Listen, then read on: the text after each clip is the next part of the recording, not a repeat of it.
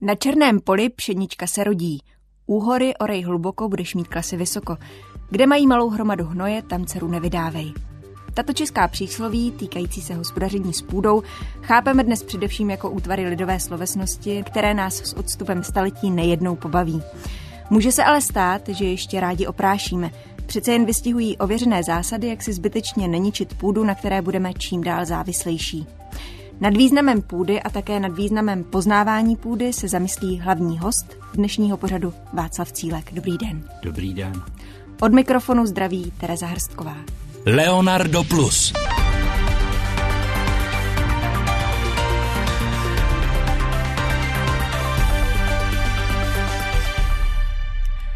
Pane Cílku, vy už se více jak půl roku zabýváte půdami, tím, jakou roli hrály v životě civilizací a tím, jakou by si zasloužili péči. Proč myslíte, že je to téma, které je hodné pozornosti třeba právě teď? Už je vůbec zvláštní způsob, jakým se ptáte, protože pro řadu lidí teda pro všechny lidi všech věků, s výjimkou možná posledních 50 let, by tahle ta otázka by jim přišla nesmyslná. Eh, já odpovím, jak jsem se k tomu dostala a myslím, že to docela dobře otevře celou problematiku. Začátkem 90. let jsme řešili paleoklimatický grant, který se týkal vývoje klimatu v době ledové. A to se řeší na spraších a na půdách, které jsou do nich vlastně vložené. A tehdy americký kolega Rick Okes přines knížku od Daniela Hillela, to je významný izraelský pedolog. Jo, ta kniha se jmenovala Z půdy zrozená, něco jako půda a život civilizací. Bylo to o civilizacích. No a ukázalo se, že tahle ta kniha zapůsobila na těch amerických univerzitních kampusech skoro jako zjevení. Je, že najednou si lidi začali uvědomovat význam té půdy. V Izraeli se ho uvědomili už dávno, protože vlastně, když vznikal stát Izrael, tak řešil tři hlavní problémy. Ten první byla voda, Jo, to je proto, že vlastně britská administrativa se bránila založení státu Izrael s tím, že lidi nebudou mít dost vody. Druhý problém s tím spojený byly potraviny. Tady se jednalo o něco jiného. Říkali, vy židi si to nevypěstujete, vy neumíte s půdou jako zacházet, jo, umíte dělat kulturu a obchod, jo, ale ne, ne teda nejste dobří jako v zemědělství. Že jo, takže to byla půda. A třetí věc byla bezpečnost. To znamená voda, půda a bezpečnost vytvořila vlastně jakou tu základní trojici, na které mohl být založen izraelský stát a obstát. Jo? A teďka byla hrozně zajímavá věc, eh, vlastně jak, jak židé, jo? který jako v tom zemědělství nikdy moc nevynikali teda, se dokázali dneska dostat na světovou špičku v zemědělství, teda díky díky závlahám, že jo, ale díky i, i pěstování prostě všeho možného. Dokonce to šlo tak daleko, že pokud si dobře vzpomínám, tak sestra France Kavky Otla studovala, myslím, že to bylo ve Friedlandu, eh, zemědělské učiliště, protože předpokládali, že přesídlí do Palestíny a že tam prostě bude nutný věnovat se tomu zemědělství. Tak to je takové jako, to byl základ, ze kterého my jsme vycházeli. Když vám do toho skočím, tak ona Otla hospodařila na statku v Syřemi, mm-hmm. kam ji přijel navštívit i její bratr Franz Kafka. Na jejich společné hospodaření právě v Syřemi na Žatecku jsem se zeptala archiváře Bohumíra Redla, bývalého ředitele státního okresního archivu v Lounech. V roce 1910 si jeho nejstarší sestra Eri vzala syna bohatého syřemského sedláka Leopolda Hermana srpnu 1917 se u Kavky poprvé projevilo chrlení krve, které bylo diagnostikováno jako tuberkulóza. A teď byla otázka tedy, co s tím. Přátelé mu říkali, že by se měl léčit do nějakého sanatoria a jeho sestra Otla, protože měla ráda zemědělství, tak hospodařila právě na statku toho těch Hermanů v Syřemii a napsala bratru Francovi, aby za ní přijel. A ten dal ze všech nabídek vybral právě tu Syřem. Syřem byla a ona stále je taková naprosto zapadlá vesnice v zapadlém kraji, na Podbořansku tam nevede železnice, nebyla tam pošta v té době, Syře měla asi 300 obyvatel, převážně sedláků, tam se pěstoval chmel. No a Kavko přijel do Syřemy zpočátku byl nesmírně nadšený, že tam měl klid. On se snažil v tom hospodářství pomáhat. Za tím domem, kde bydle, byla taková malá zahrádka, tak tam v jednom dopise píše, že vytahují brambory a trhají šípky, že tam okopává prostě ryje hlínu. Ale postupně se začaly projevovat obtíže toho venkovského života. No a on si stěžuje, že on má dům na návsi a že tam jezdí všechny povozy po ránu a že to drnká a rachotí. A po návsi běhají husy a kejhají. Takže měl vůči tomu rozpouplný vztah. Ten jeho pobyt byl takový kavkovský, řekl bych. A ta jeho nejoblíbenější sestra Otla ta tedy u toho zemědělství nějak zůstala? Nebo měla k tomu nějaký blízký vztah? Měla k tomu vztah. Ono to hospodářství v té Syřemi šlo od desíti k pěti. Jednak byla válka a jednak prostě Otla nebyla žádný ekonom. Ona se o to měla starat. Ono to byl komplex dost velký, to byly čtyři stavky a hodně půdy u toho. A Otla odchází, i Kavka vyjednal, že bude studovat na zemědělské škole ve Friedlandu. Tolik historik Bohumír Redl. Dodejme ještě, že Otla se do Izraele nikdy nedostala a zemřela v Terezíně. Vy se půdě budete věnovat v nové knize, kterou chystáte do tisku. Nebudou to dějiny pedologie, česky bychom tedy řekli půdoznalství, ale spíše dějiny toho, jak lidé během staletí k půdě přistupovali. Podobná publikace v českém prostředí chybí a oni vlastně shodou okolností chybí i ty dějiny pedologie. Čím si to vysvětlujete? Víte, mě jeden zemědělec říkal, jako nový traktor si můžete koupit, ale vztah k půdě si koupit nemůžete.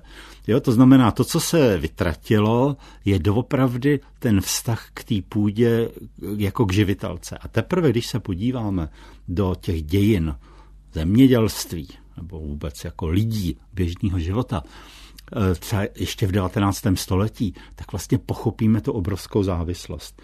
Takový ty poslední větší hladomory probíhaly v Evropě v letech 1840-46 do zvuky v roce 1848. Jo, tady zase dobře pochopíme ten revoluční rok 1848, který byl způsobený zdánlivě jaro národu jako osvobození, ale vlastně společnost byla zneklidněná tím minulým vývojem. To znamená, pro prakticky všechny lidi všech věků půda a potraviny bylo to naprosto nejzákladnější, oč se snažili. A ono to dobře vynikne, když se uvědomíme, že i v dobrých letech e, zemědělství pracovalo s přebytky okolo 10%. Jo, když si uvědomíme, že pravěké a částečně středověké zemědělství znamenalo to, že zasadíte jedno zrníčko a dostanete tři nebo čtyři zrníčka, ale někdy taky jenom vlastně dvě. Že jo? Takže všechny společnosti veškerých minulých dob, aspoň teda ve středním klimatickém pásmu, v tropech to bylo trošku jinak, byly neustále na pokraji nějakých potravinových krizí. Ale pokud ta půda je ten základ, opravdu ten eh, grunt, eh, proč myslíte, že se tak neradí díváme do historie toho, jak se dříve vlastně obdělávalo? Ano, já jsem vám neodpověděl pořádně. Eh, víte, pro mě jako hrozně zajímavý je, že když si vezmete třeba dějiny umění 19. století, tak máte obrovské množství monografií. Ale v okamžiku, kdy se podíváte na dějiny půdy, tak nenajdete vlastně skoro nic. Jo, a je to možná proto, že ta půda je brána trošku jako bláto, ne jako základ civilizace, ale jako takový to bláto, to svinstvo. Zemědělec vždycky byl někdo, kdo stál na tom nižším sociálním žebříčku. To znamená, málo kdo se vrací k půdě, že jo? A ne proto, že by se bál práce, ale proto, že se bojí. My to vidíme v Řecku třeba, nebo let kde jinde, toho, že už bude jednou provždy zase zařazen mezi burany, tedy ty zemědělce, jak se jo, latinským jako říkalo.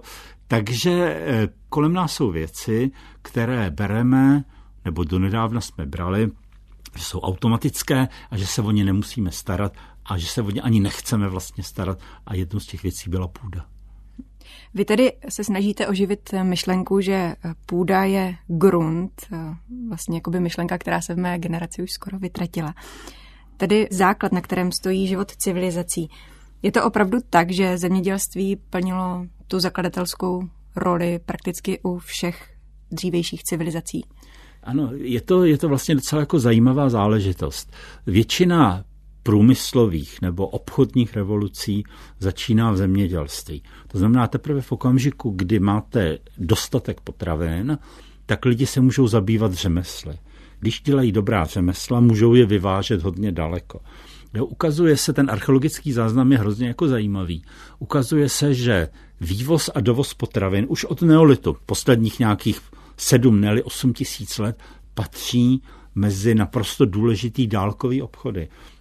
Mě nejvíc teda zaujala situace v antickém Římě, kdy se ukázalo, že do keltské oblasti bylo z Říma vyváženo několik set tisíc hektolitrů vína ročně. Jo, a že ti keltové, kteří byli bohatí tím, že měli teda zlato, že jo, a že měli sůl někde v Halštatu, tak to vypadá, že část disku normálně prostě propili v římském víně. A někdo jiný to vlastně projedl. K tomu bychom se ještě možná někdy mohli příště vrátit.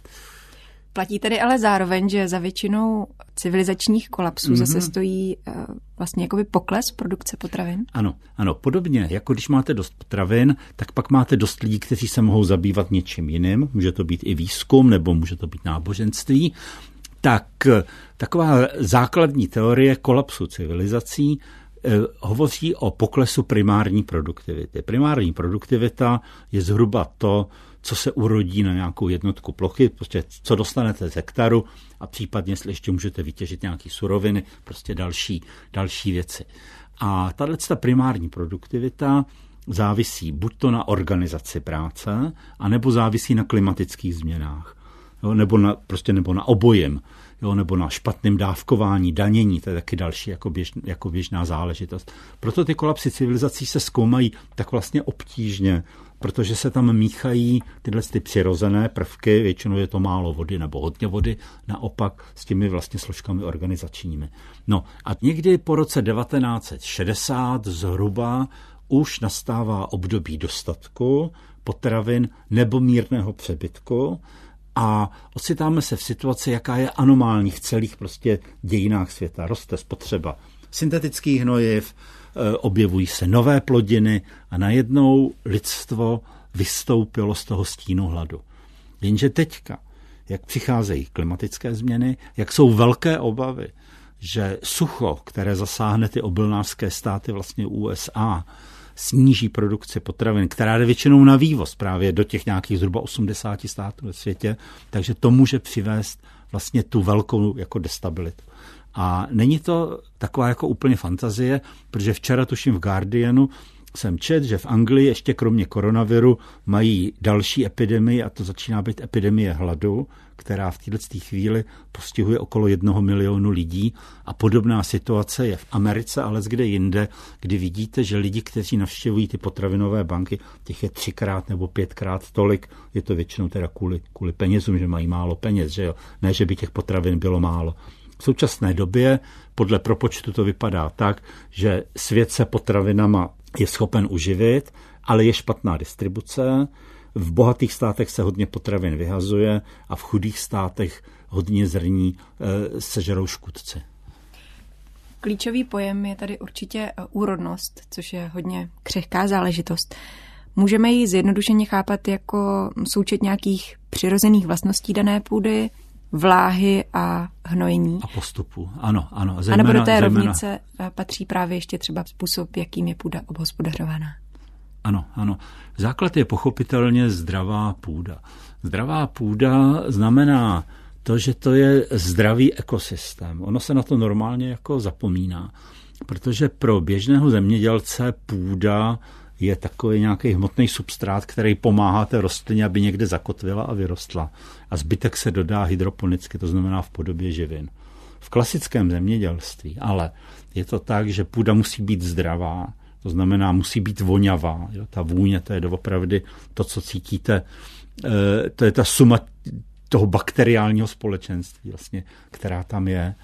A teďka je důležité, jakým způsobem o tu půdu pečujeme.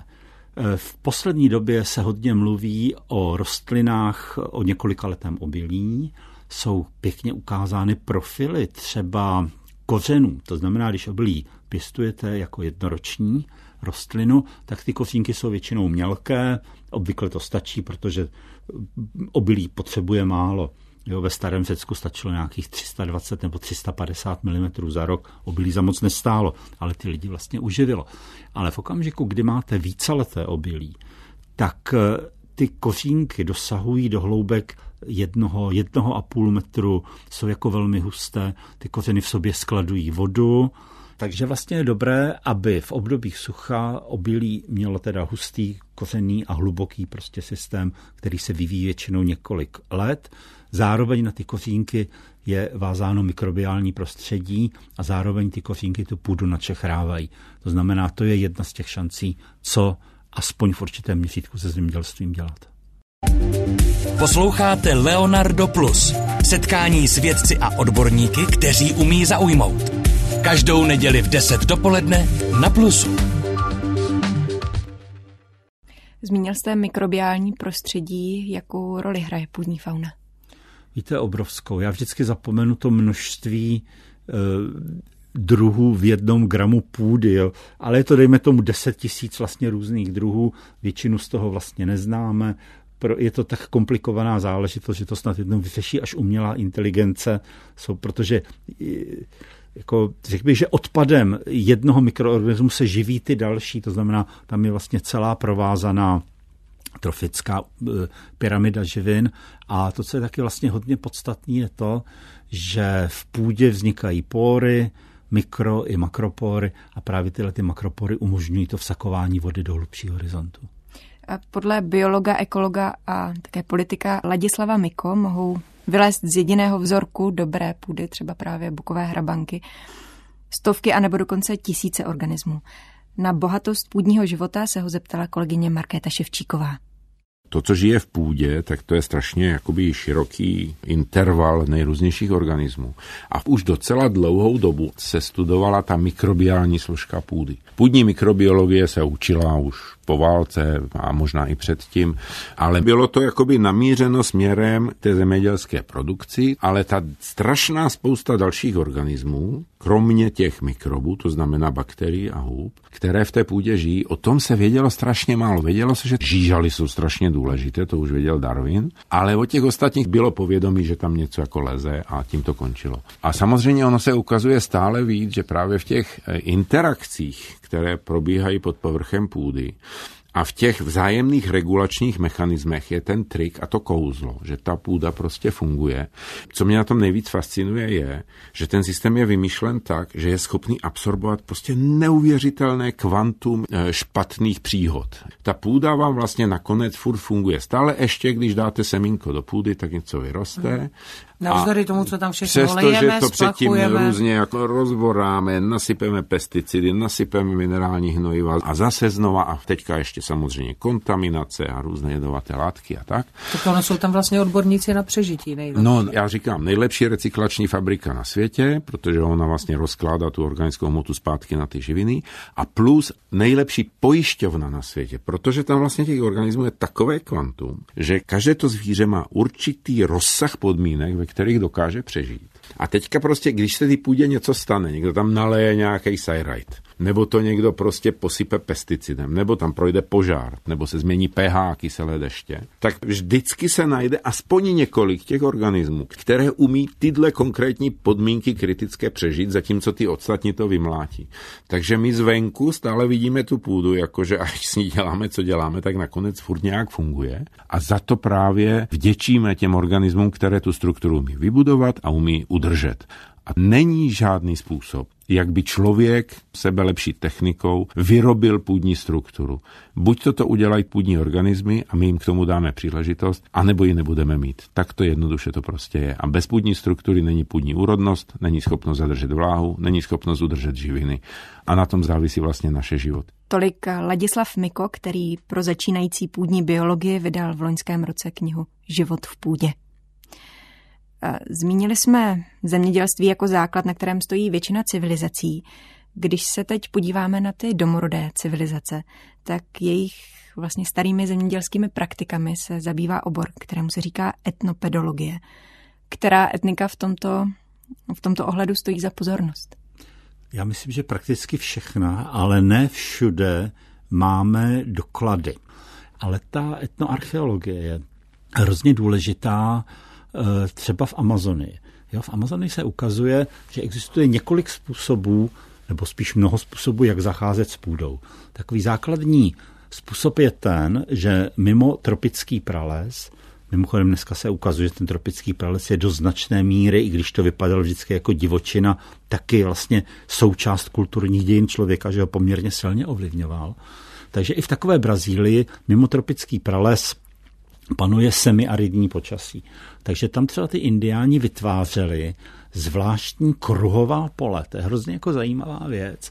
A oni udělali kruhový příkop, třeba 2 metry široký, 60 cm hluboký, který zaházeli mulčem organickým, aby ta voda, která naprší a v tom příkopu se drží, se rychle neodpařila. Dokonce někdy do toho příkopu natahali mravence. Jo, protože ty někteří mravenci věděli, kteří mravenci chrání jejich vlastně odrůdy. A potom, jak se zvedala vlastně to políčko jako, jako vypouklé, eh, tak podle, podle potřeby vlhkosti sázeli, bylo to víceméně zahradničení, sázeli různé plodiny. Podobně třeba, já nevím, v Africe je poměrně časté zemědělství, které se odehrává v příkopech. Voda steče do příkopu a na dně příkopu mám plodinu, která potřebuje vody nejvíc a směrem k okrajům mám plodiny suší. Říká se tomu někdy mikroškálování a je to e, vlastně poznání, že už jenom jako metr metrová vzdálenost třeba od zdroje vody nebo něco takového, že mění hodně podmínky, za kterých je možné e, plodiny pěstovat. Tohle je pochopitelně spíš z našeho pohledu dneska alternativní věc, spíš pro zahrádky, pro ekologické zemědělství, to znamená jenom pro nějaký určitý, určité množství výroby. Ono vůbec jako v této naší společnosti to vypadá tak, že ta velká průmyslová výroba v této chvíli je nenahraditelná. Týká se to energetiky, týká se to zemědělství, protože dneska těch několik málo velkých firm nás zásobuje potravinami zhruba z 90%, jo, ale předpokládá se, že do budoucnosti, dejme tomu 30, možná 40% maximálně, a to se týká ale i energetických zdrojů, takzvaně alternativních, můžou zásobovat ti drobní rozptýlní zemědělci nebo, nebo malé elektrárny. Ale může být tady ta domorodá diverzita eh, něčím, hmm. čím by se mohla eh, inspirovat třeba i rozvojová pomoc? Ano, ano, ano. O tom jako mluvíte jako, jako dobře a přesně. Eh, vždycky jo, budeme v takovém jako protikladu té velké zemědělské výroby, která nasytí davy a té menší výroby, což je samovýroba, jo, máte, máte doma e, prostě zahrádku, že jo, pěstujete si rajčata, ale ono se ukázalo, třeba v Sahelu, že právě když přicházíte s tou evropskou koncepcí těch velkých rovných pravoúhlých polí do domorodých oblastí, tak velice často prostě narazíte. Jo, třeba v Sahelu se ukázalo, že půda je prostě splavovaná, že ty políčka jsou zakládaný. Podle toho, jak se rok vyvinul. Jo, prostě přejdete o kousek dál, pak se zase k té půdě vrátíte. Není to ten extenzivní způsob toho evropského využívání půdy, který nám umožňuje jednak kvalita půd a jednak teda počasí, kdy prší prakticky každý měsíc. Říká geolog Václav Cílek v pořadu Leonardo Plus. Po krátkých zprávách se dostaneme i ke konkrétnímu příkladu toho, kam až může touha po půdě zajít. Na Českém rozhlase Plus posloucháte pořad Leonardo Plus s Václavem Cílkem. Dnes se bavíme o půdě a v nadcházející druhé polovině pořadu bychom chtěli zmínit to, jak hlad po půdě formoval dějiny. Leonardo Plus.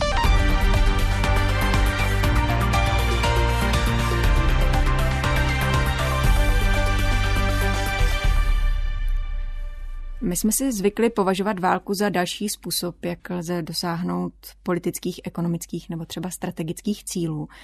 Válku můžeme chápat ale také jako prostředek, jak získat půdu a potraviny. Co když se z této perspektivy zkusíme podívat na druhou světovou válku? Víte, hrozně zajímavá věc je, že teprve v posledních možná dvou nebo třech desetiletích se objevují knihy jako První světová válka, zemědělská interpretace a podobně i druhá světová válka. Začneme v té první. Jo, jako především v 19. století, to je století míru a zároveň století vědeckého pokroku nejenom v té průmyslové revoluci, ale v agrární revoluci, tak se prudce zvyšuje počet obyvatel. To znamená, už koncem 19. století Německo trápí přebytek rolníků.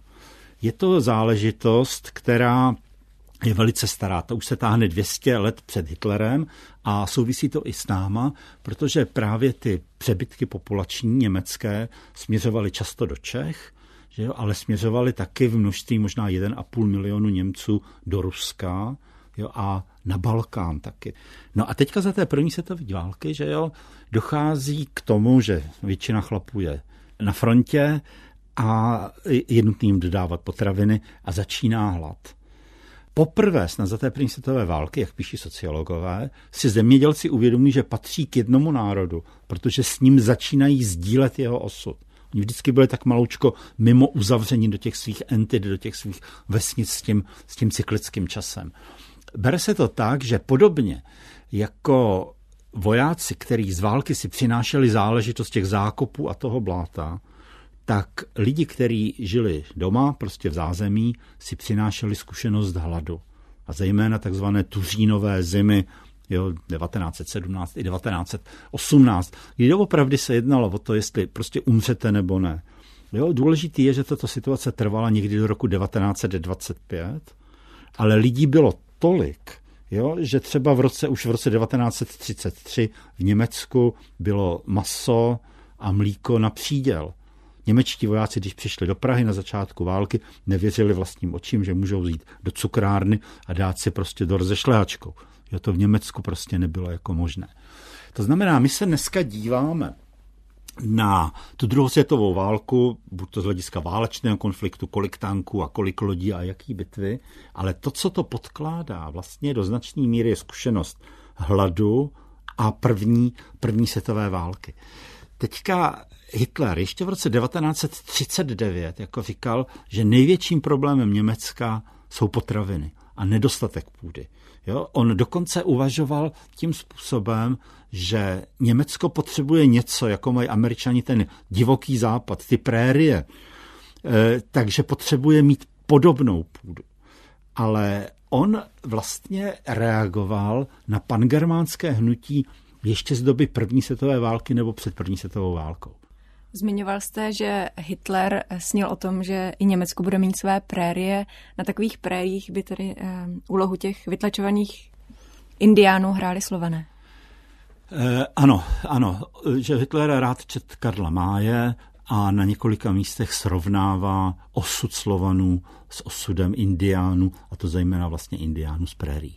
Teďka do hry já zapojím Tomáše Garika Masaryka kterého revoluce 1917 zastihla v Petrohradě a on si byl vědom toho, že Němci, že říští Němci se snaží ovládnout Rakousko-Uhersko a že teda v novém státě pro Slovany nebude tak mnoho místa, protože on mezi tím se bavil s pangermány, tedy německými.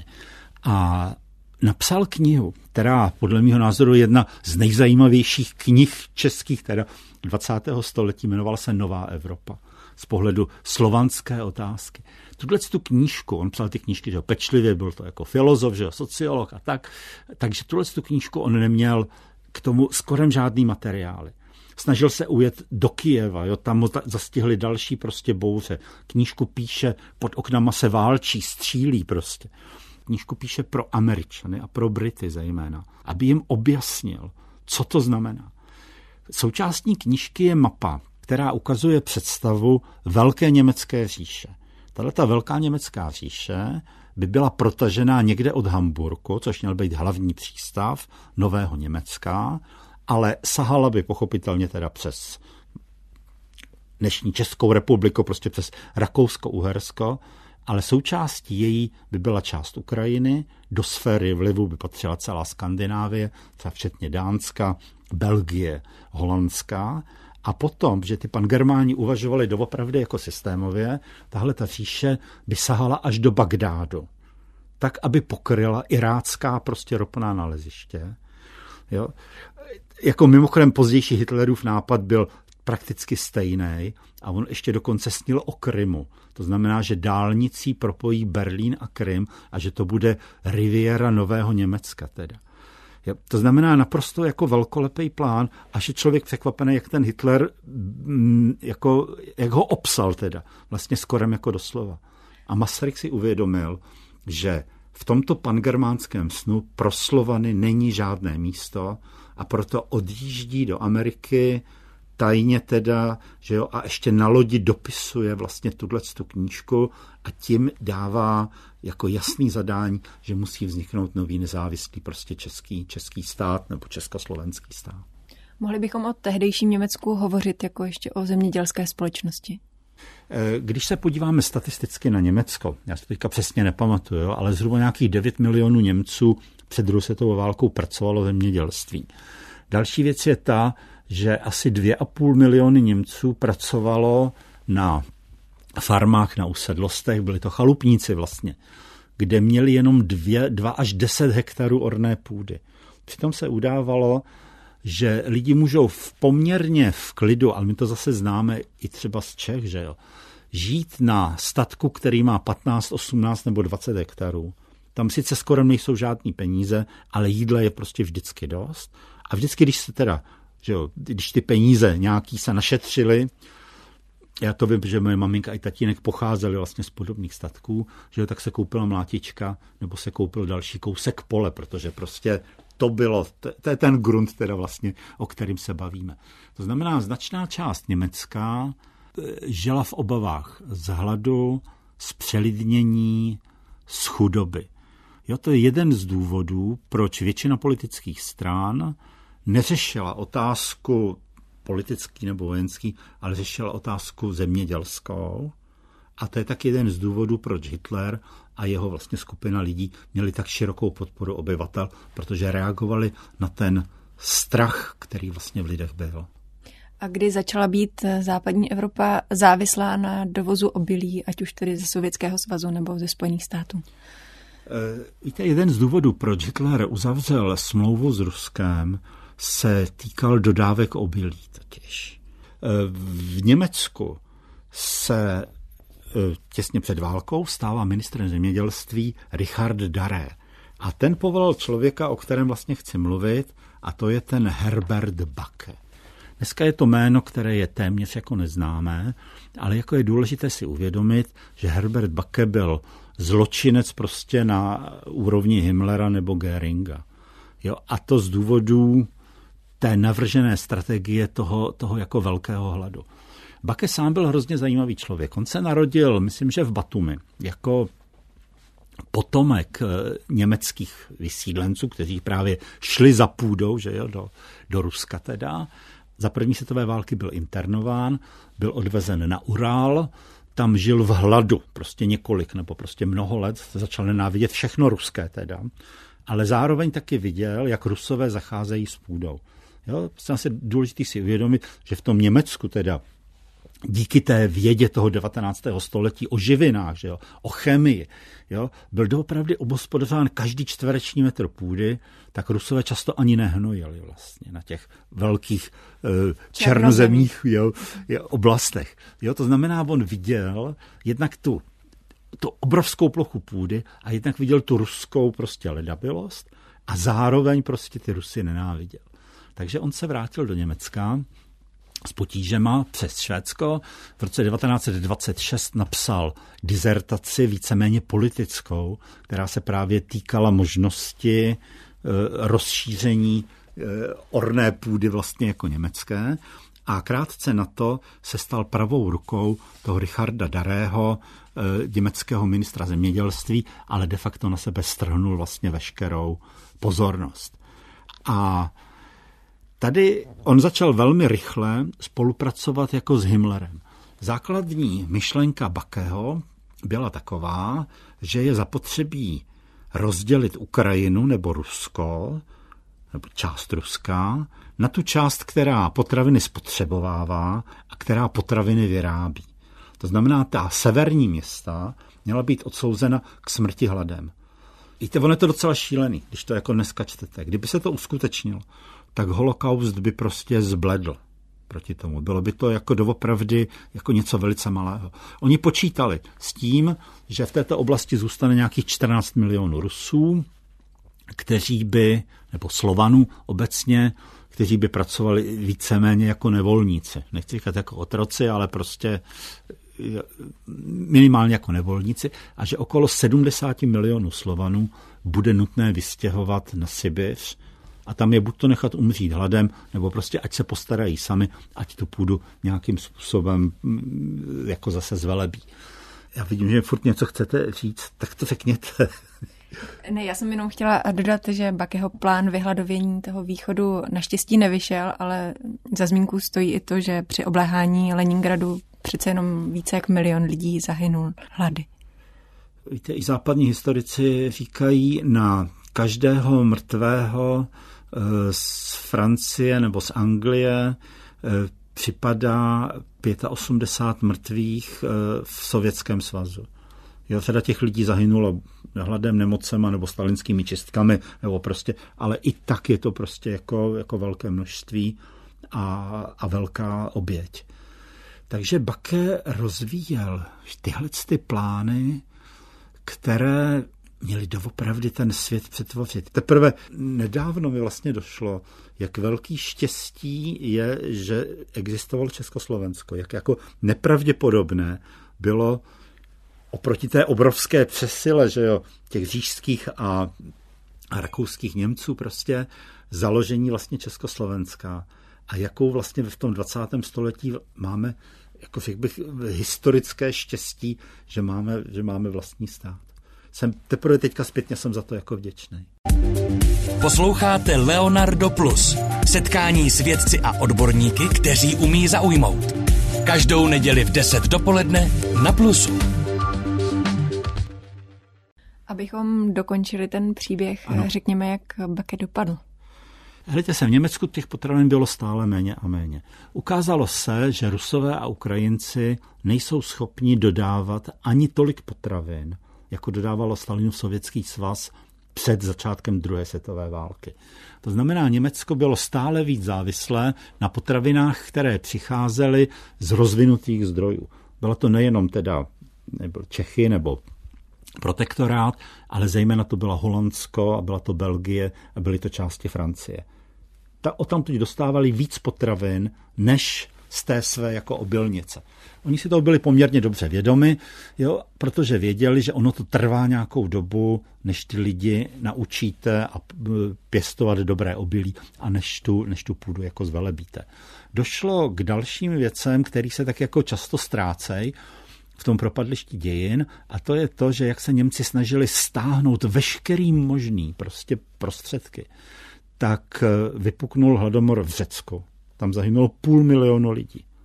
Tohle je do dneška živý, na to řekové vlastně nikdy nezapomenou, protože je to zároveň pak i příčina pozdějších bojů eh, řecké komunistické strany a pravicových stran vlastně, a to se to je problém, který se táhnul někdy do 75. roku, že jo.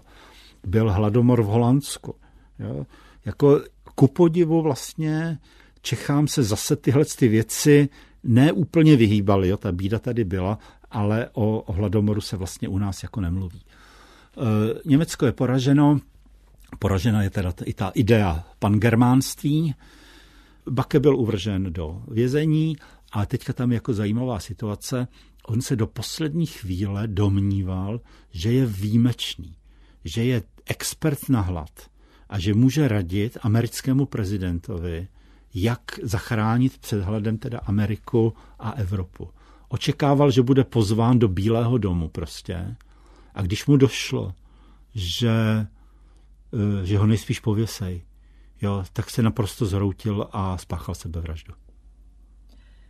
Když Německu nevyšla ta myšlenka životního prostoru na východě, Připomeňme, že vlastně Německo se po válce posunulo ve svých hranicích, ale novou zejména úrodnou půdu, nezískalo. Dá se říct, že německý výzkum se soustředil na to, jak s tou dostupnou půdou lépe zacházet. Víte, německý zemědělský výzkum je úžasná kapitola eh, dějin výzkumu vůbec. úzce souvisí s chemickým výzkumem. Ono je to tak, že základní že hnojivo jsou dusičnany a že vlastně velkoobjemové průmyslové výroby dusičnanů dochází, když potřebujete dusičnany jednak na výrobu střelného prachu a když dusičnany zároveň potřebujete do zemědělství jako hnojivo. Jo, a dokonce za té druhé světové války pochopitelně dusičnany byly vyráběny hlavně pro potřebu munice a méně už pro potřebu zemědělství. E, německá systematičnost, jo, a ta už někdy od roku 1850 nebo 1860, spjatá s naprosto vynikajícím chemickým vzděláním, vedla k rozeznání toho, co znamenají živiny pro rostliny. Němci začali zkoumat e, prakticky veškerý, veškerý možný způsoby, jak zvýšit a zlepšit zemědělství.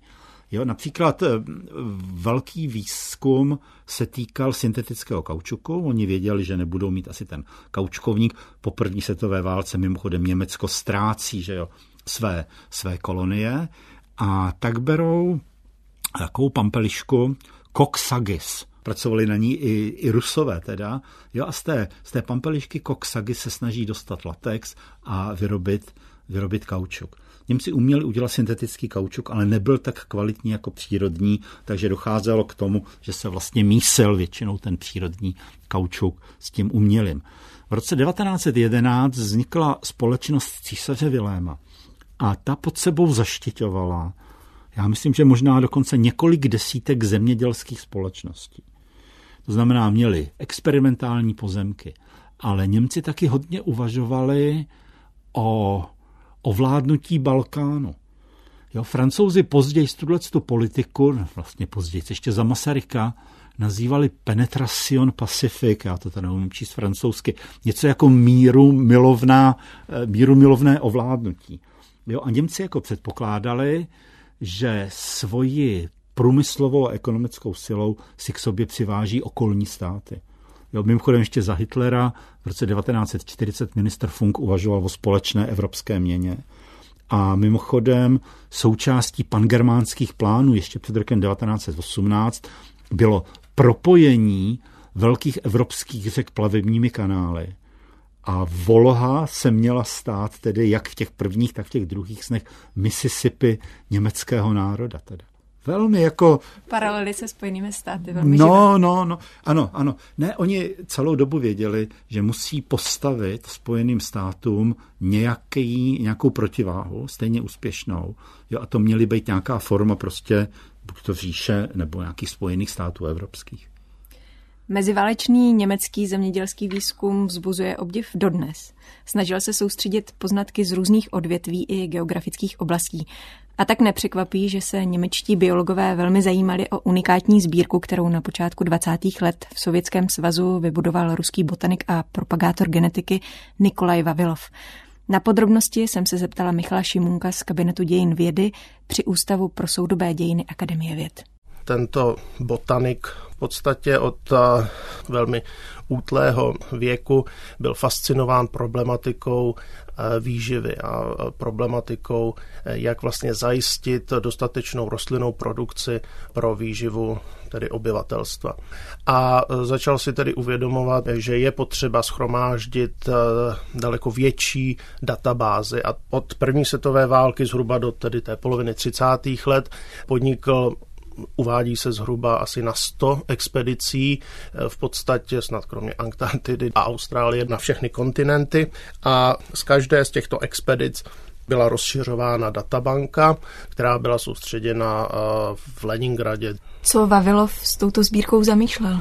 Tak samozřejmě vyšlechtění nových odrůd, odolnějších odrůd, rezistentnějších odrůd a tím pádem tedy jaksi saturování potravinářské produkce v oblasti rostlinného šlechtitelství nebo tedy aplikované botaniky, chceme-li. Tady ta záležitost s tím hladomorem se mu bohužel vrátila právě v souvislosti s jeho někdejším žákem Lisenkem, který ale od té doby, od 20. let, kdy on ho vzal jaksi pod svá ochranná křídla, tak avancoval po stranické struktuře výše a výše a bohužel eh, on byl schopen tedy jaksi difamovat ten Vavilovův odborný přístup a background a jedním z těch argumentů například také bylo, že právě díky svému odbornému přístupu Vavilov nebyl schopen zabránit v těch 20. letech hladomoru v Rusku. A Vavilov potom byl roku 1940 zatčen a zemřel tedy poněkud paradoxně na podvýživu ve vězení v Saratově v lednu 1943. Co se dělo s tou jeho sbírkou? V roce 1941 vpadli do Sovětského svazu také nacisté? Pod ten Vavilovův ústav v podstatě spadalo na 200 menších pokusných stanic po celém Rusku de facto. Čili v okamžiku, kdy vlastně německá armáda zahájila postup, tak samozřejmě jak si některé ty stanice byly zničeny úplně, tam kam se dostali němečtí vojáci. Pak e, zase zde byly stanice, známá je historie samotné centrály v St. Petěrburgu nebo v Leningradě, kde vlastně ti místní pracovníci i během toho dlouhého obležení a vyhladovění města sami položili životy, aby ta e, databanka zůstala zachována. Ale postupem doby, jak se německá armáda dostávala do vnitrozemí Ruska, tak eh, začínalo být i nacistickým jaksi představitelům zřejmější, že se jedná o materiál často nevyčíslitelné hodnoty, protože samozřejmě celá řada těch druhů eh, už v té době neexistovala. Zmínili jsme zde blokádu Leningradu, která trvala téměř 900 dní. Znamená to, že po tuto dobu, pokud se tedy podařilo uchovat ty vzorky, Vavilovovi spolupracovníci v podstatě nevyužili ani během toho hladomoru a blokády těch semen, které eh, schromáždil Vavilov ve své sbírce. Ne, 12 těch pracovníků eh, z Vavilova ústavu tam zemřelo, ale předpokládá se, že to jádro té sbírky tímto způsobem bylo zachováno. Tolik Michal Šimunek z kabinetu dějin vědy při Ústavu pro soudobé dějiny Akademie věd. Chtěl byste něco dodat k Vavilovi? My máme vždycky na paměti toho Mičurina, který se snažil vypěstovat pro různé oblasti, různé plodiny nebo různé ovocné stromy. Ale vlastně ten Mičurin je zase taková viditelná ikona eh, procesu, který probíhaly po dobu několika desítek let, kdy třeba Němci měli vlastní zemědělské ústavy právě na Balkáně. Jo, eh, v Itálii, v Bulharsku, v Rumunsku udržovali vlastně velmi úzký kontakty a to, oč se oni snažili, se trošku podobá tomu, o čem jsme se bavili, o tomu mikroškálování, o tomu, tomu malému měsítku. To znamená vymyslet, vypěstovat, vyšlechtit takovou plodinu, která se na dané místo hodí vlastně úplně, úplně nejlíp ze všeho. Co pozitivního bychom si z toho dnešního příběhu, příběhu Německa ze druhé světové války mohli odnést? To já nevím, jestli si můžeme odnést něco pozitivního, ale tak jako pojďme hrát tuhle tu hru teda. Eh, já ji hraju taky a rád teda. Eh, je to to, že v době, která přichází, podle mého názoru začnou být potraviny skutečným problémem. Může to být eroze, o které se neustále bavíme. Jo? Může to být noví škůdci a může to být prostě jenom přerušení obchodních tras, například díky blokádám nebo celním válkám nebo něčemu takovému. To znamená, čekám, že během několika dalších let eh, zroste zájem o půdu, zroste zájem o potraviny. Jakmile se bavíme o potravinách, vždycky je v pozadí strach. Jo, protože strach, že se nenajíte, je jeden z největších strachů, vlastně, jaký vlastně můžete mít. To znamená, může dojít ke zhoršení celkových poměrů. Ale když se na to podíváme pozitivně, jo, tak teďka ten koronavirus nám ukazuje, že by bylo dobré Evropskou unii definovat nějak trošku jinak. Jo, protože během koronavirové krize většina států šla sama za sebe, solidarita žádná velká jako nebyla. Ale právě energetika a potraviny nám ukazují, že ta Evropská unie by mohl být docela jako zajímavý vlastně projekt, protože například sucho nikdy nezastihlo celou Evropu. Jo? Takže podle mýho názoru musíme nově promýšlet vztah k půdě jako k něčemu drahocenému, jako k tomu základu, jo, který máme doma. Jo, k čemu je nám to, že třeba v Argentíně se urodí obilí nebo v Thajsku rýže, když ji nikdo nedoveze. Že jo? Dnešní Leonardo Plus končí. Já se v tuto chvíli s Václavem Cílkem loučím a děkuji za dnešní vyprávění o blátě, ze kterého vznikl svět. Děkuji a naslyšenou. Naschledanou. Příjemný poslech příštího Leonarda Plus i všech dalších pořadů Českého rozhlasu přeje Tereza Hrstková.